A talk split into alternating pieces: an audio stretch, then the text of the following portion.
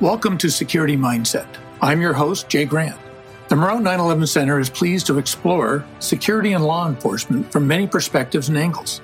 Fundamentally, 9 11 changed security worldwide, and that's where we'll start today. I could not be more pleased to introduce you to Eric Ronigen. On September 11, 2001, in New York City, Eric was on the 71st floor that day and later was the last person to walk out alive of the South Tower. Eric wrote of his accounts that day in a book entitled From the Inside Out, which received the prestigious Ella Dickey Award in 2014 for its contribution to history. Eric, welcome to Security Mindset. Jay, thank you for inviting me. This is a real privilege. I'd like to start off, you know, if you're old enough, all of us remember where we were on 9 11. Eric, if we can, I'd kind of like to start back to you're on your way to work. You arrive at the North Tower and let's start our day. Your book, from the time I read it originally, it always brings it back to the people because that's what's important. That's why we do what we do still today. So, Eric, I'd like to bring you back to uh, literally you walk into uh, the World Trade Center and I think he's ordered coffee. Is that correct? That's correct. It was a normal morning. I went up to uh, the coffee station that I used. I can no longer recall the name of it and ordered my normal 20 ounce cup of coffee walked through the mall, said hello to the World Trade Center chief of police and the uh, bomb sniffing dog, which David Lim ran, and uh, went through the revolving doors, took the elevator up to the 44 floor lobby and transferred to a local up to 71.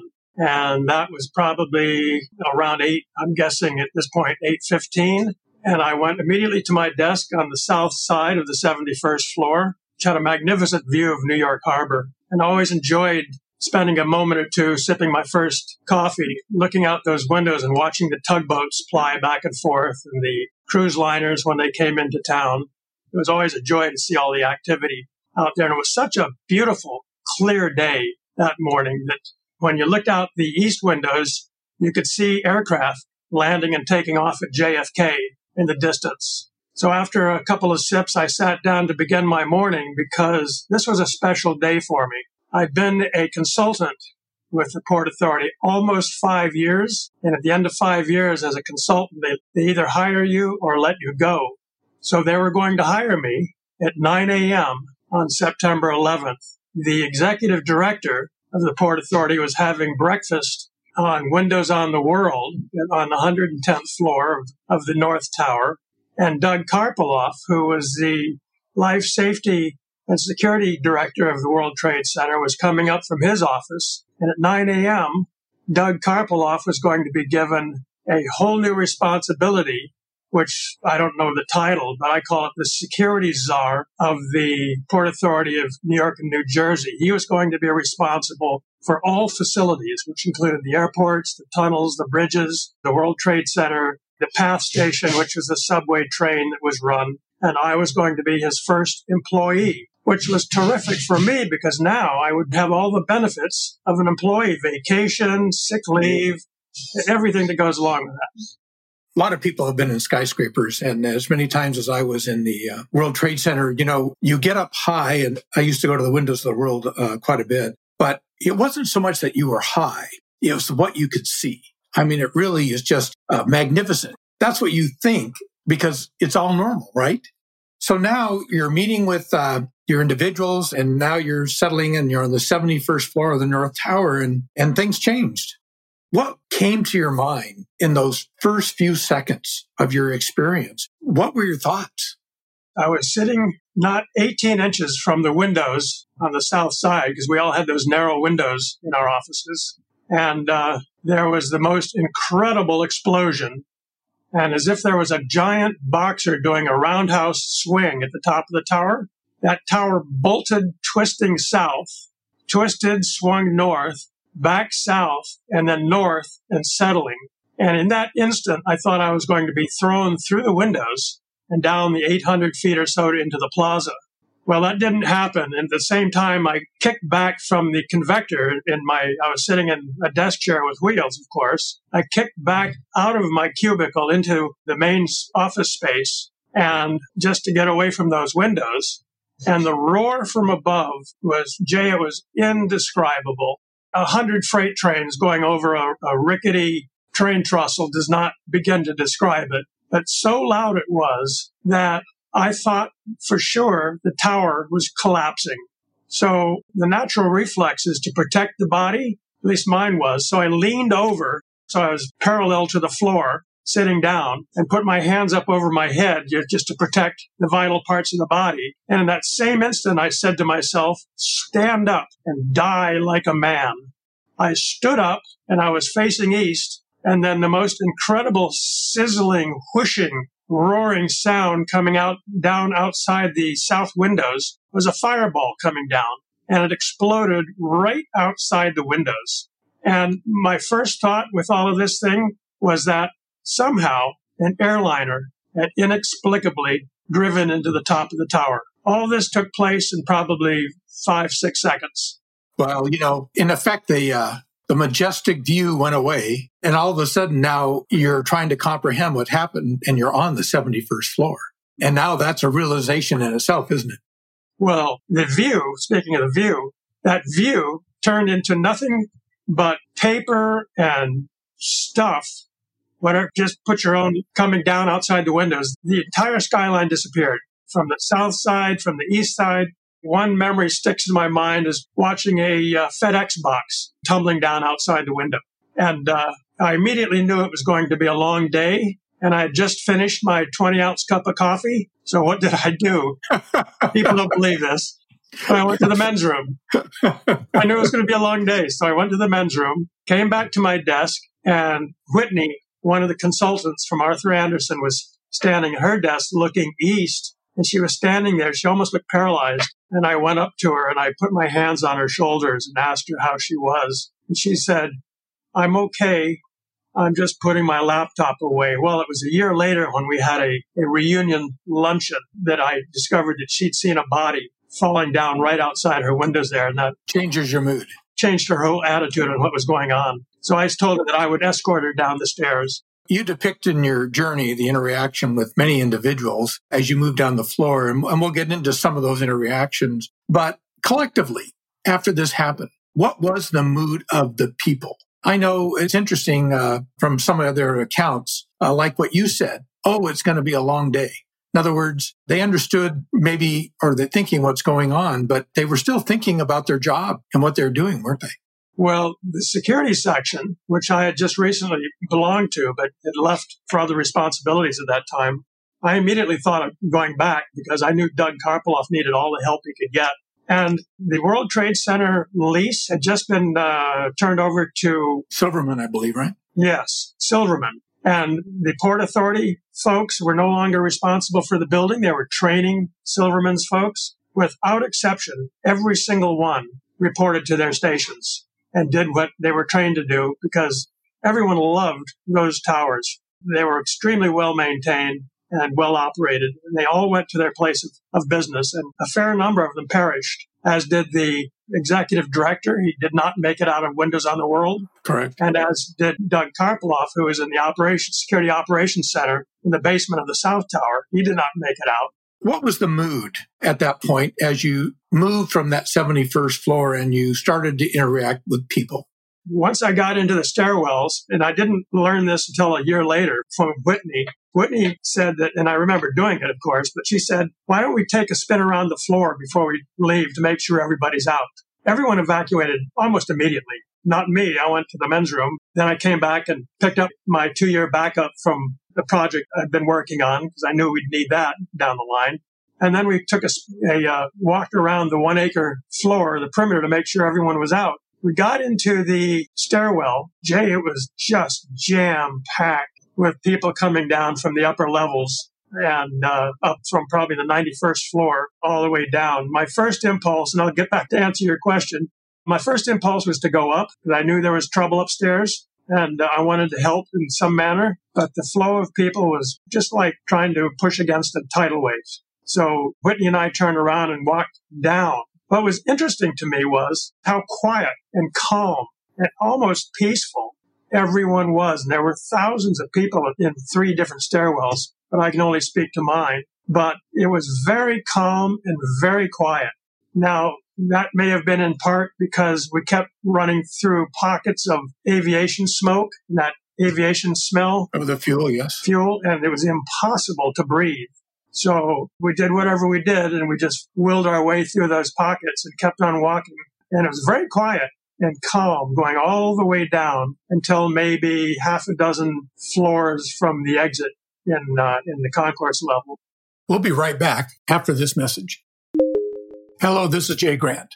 I hope you're enjoying the podcast. The Morrone 911 Center is truly working to make the world a safer place.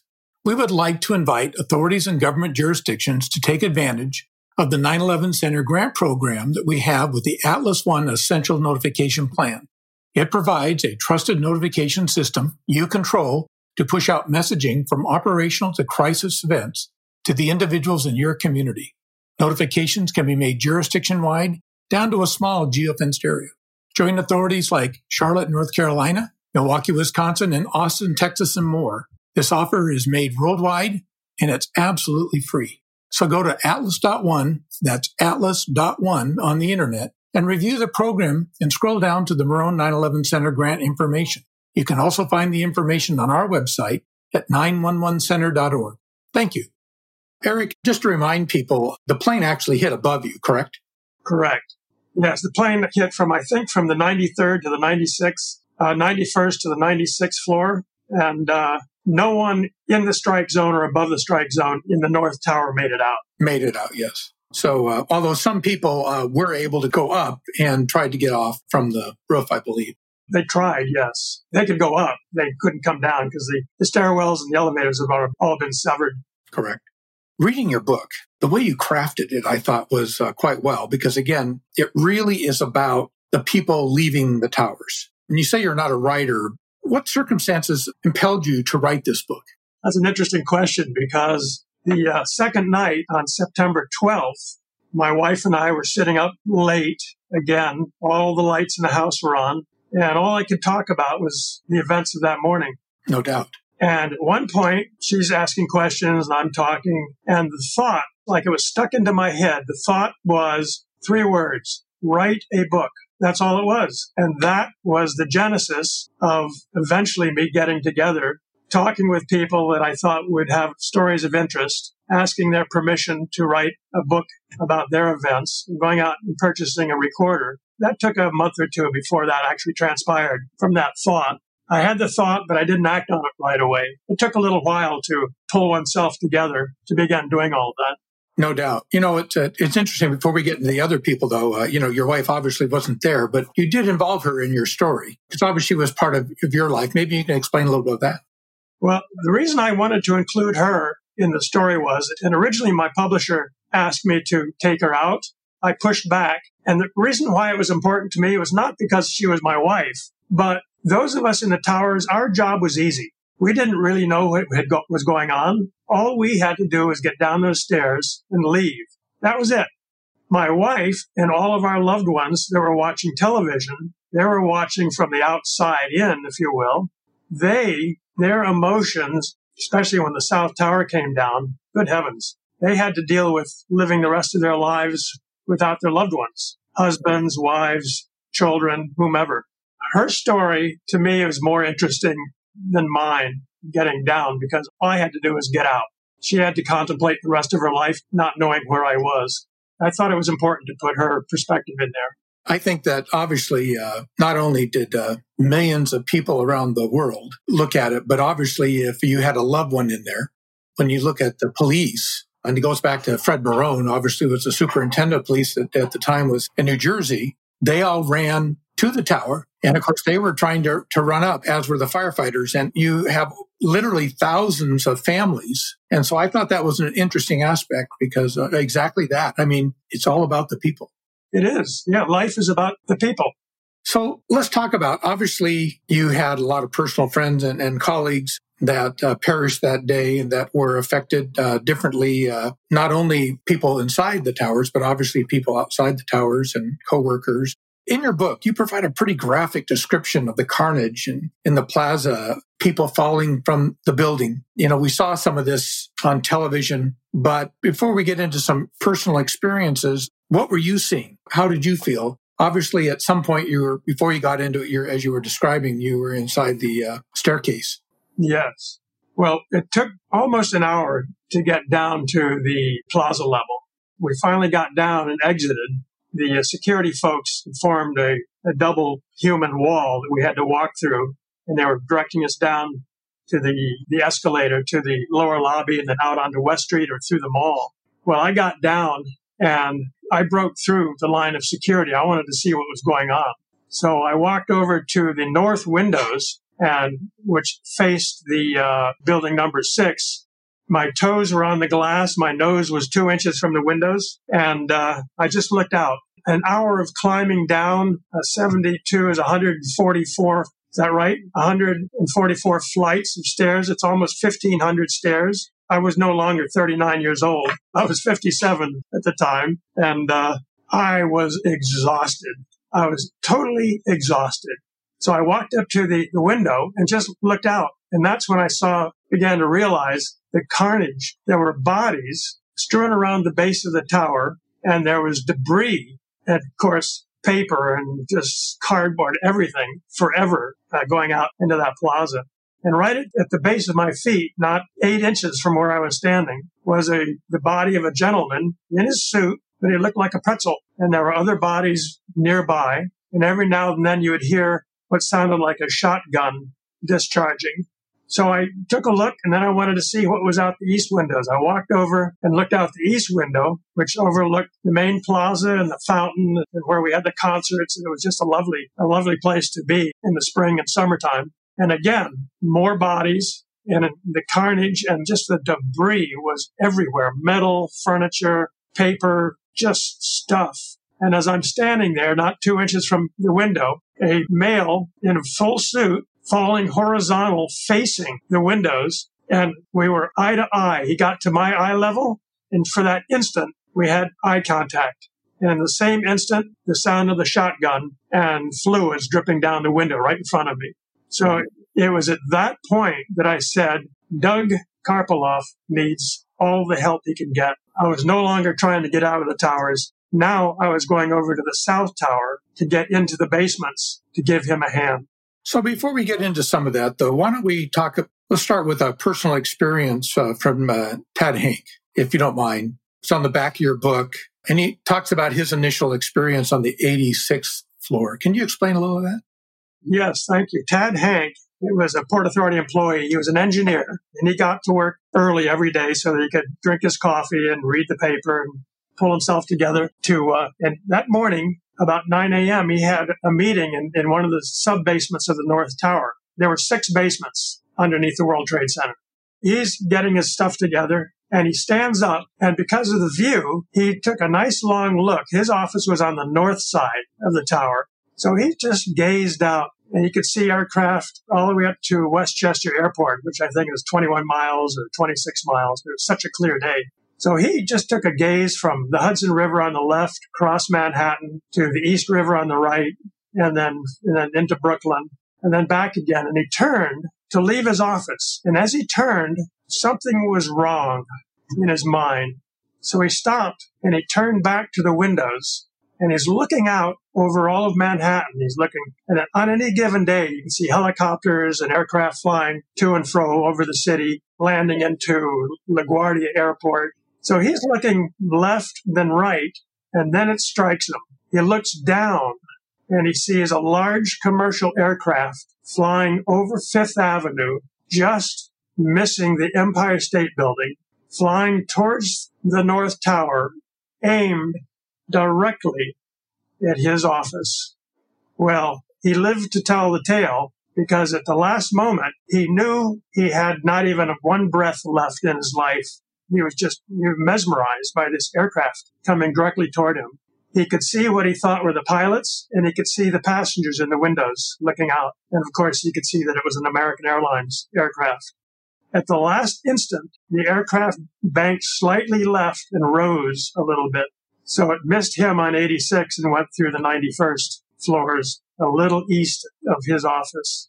One can't even imagine. You know, I think that brings us to, uh, we've seen so many movies and books talk about that horrific day. What really struck me in reading the book really is how different it is in the way you structured it. And uh, how did you make that decision? I've read, of course, I've heard hundreds of personal accounts. That's all we could talk about for six months. And then as the books began coming out, and of course the magazines and the newspapers were recounting stories, everyone's story was a paragraph or two pages or three pages. And uh, I wanted to treat the book a little differently. I made the decision to tell the individual stories along a timeline. What was Jay Grant doing when his alarm clock went off to go to work that morning? What was Billy's doing? What was he doing? What was I doing? In my interview questions, I always made sure to ask them if they could give me a time frame. About what time do you think it was? So that I could follow the timeline, which of course built up to the, the first impact, then the second impact, and then of course the collapse, and then what happened afterwards. And I tried to write it as dispassionately as I could to allow the reader to put their own emotions into what they were reading. That's what I tried to do, and I think it turned out fairly well. I think it turned out great. And of course, it's interesting, again, as you say, you're not a writer, but often you have writers who are not part of the story. They're writing about a story. I found it really interesting that uh, you understood their pain. You understood their emotion because of what you were going through. Don't mean to uh, be insensitive, but uh, at any point, did you think you were going to die? Seven occasions. The first of which was when the plane hit the tower and I thought I was going through the windows. The second was when the fireball exploded. I was only 15 feet away, but it did no damage to the interior. And uh, the third was going through those smoke areas. Whoa, that was not pleasant at all. Trying to breathe through. You can't breathe in aviation gas. It's all smoke. And then, of course, there were a couple others when I got caught in the cloud. That was the one that I thought was going to do me in. Yes. To answer your question simply, the answer is yes, I did. You move forward, obviously. You actually, you said this earlier, but you decided to stay in, not go out. So what did you do? My uh, direction now was to get into the basement where the security operations center was in the south tower to help Doug Karpiloff. He needed help because we spent many, many, many hours discussing what the next attack would be and how do we prevent it? How do we guard against it? How do we react to it when it happens? And what will it be? Well, of course, none of those scenarios happened. Who would have thought that someone would steal a commercial airliner and commit suicide by flying it into a, a tall building? So that was a whole new experience. So my goal was to get into the South Tower. I broke out of the line. When I got into the mall, there was water up to our ankles the water was coming down from all of the, I guess, the sprinkler systems and from the fountain in, in the plaza. And I broke through security again to walk south to the second tower because I knew where the stairwell was going down into the basements, right behind Ben and Jerry's. So I got to Ben and Jerry's, and uh, there were cops, policemen, and firemen all around the stairwell. Oh, they gave me a hard time. I'd forgotten that I had a blue pinstripe suit on. I was carrying a little fabric briefcase but I'd really forgotten that I'd rolled my trousers up to above my knees because at one point coming down the stairs, the water was cascading down them to such an extent I didn't want to ruin my trousers. You weren't looking official, right? Yeah. well, I was certainly looking out of place trying to get in deeper into the towers, but I wouldn't take no for an answer. So they finally said, you can get down into the tower, but you've got to wait. We're bringing equipment up this, up the stairwells. So I said, okay. And suddenly, after I waited maybe a minute, I just started getting so antsy. My body, I just started like dancing in place. I had to move. I had to get going. So I went directly into the lobby of the South Tower because I knew another way down. South Tower was totally empty and dark and the signage was broken. But some of the elevator doors were busted out just like in the North Tower. What a mess. It looked like New York City had been vacant for 20 years. So I checked the three primary locations in the lobby to see if anyone was in the fire command center or the visitors desks. And it was totally empty. While I was walking through that South Tower lobby, all I could hear was a low throated groaning, grinding somewhere from within the bowels of the tower. It didn't really register at the time, but that was the beginning of the tower beginning to collapse. I walked back into the mall over to the escalator, exited onto Church Street, and there were thousands and thousands of people on Church Street gawking, looking at these towers. And my first thought was, well, I'm going to go into the plaza now to help because I saw a lot of injured in the plaza. So just as I got to where I was going to do uh, turn right to go west into the plaza with all those thousands of people, I was at the juncture of Fulton Street, which tees into Church Street there. A little voice in my head said, walk east. And there was no question but to follow those directions. My right foot came down. I did a military left flank. I walked a dozen paces and the earthquake started. I thought Church Street was collapsing into the subway system and I turned and looked and watched the South Tower collapse. My first thought was, it's going to fall right into and on to all of us. And that's the end of it. But then I thought, well, if it does, it does. There's no place to run from a quarter mile high building falling down on you. This is the end of part one of the interview with Eric Ronigen. Please proceed to part two. The Security Mindset podcast is a production of the Morrone 911 Center. Your host is Jay Grant. Production manager is Billy Durrett. Production coordinator is Lance Lindsay. This podcast session is sponsored by Atlas One. The Morrone 911 Center is a nonprofit 5013C organization. Contributions and sponsorships are greatly appreciated, as is identifying the Morrone 911 Center as your charity of choice on the Amazon Smile program. For additional information and more podcast productions as they become available, visit us at 911center.org slash podcast. This is Billy Durrett. We thank you for listening and your gracious support.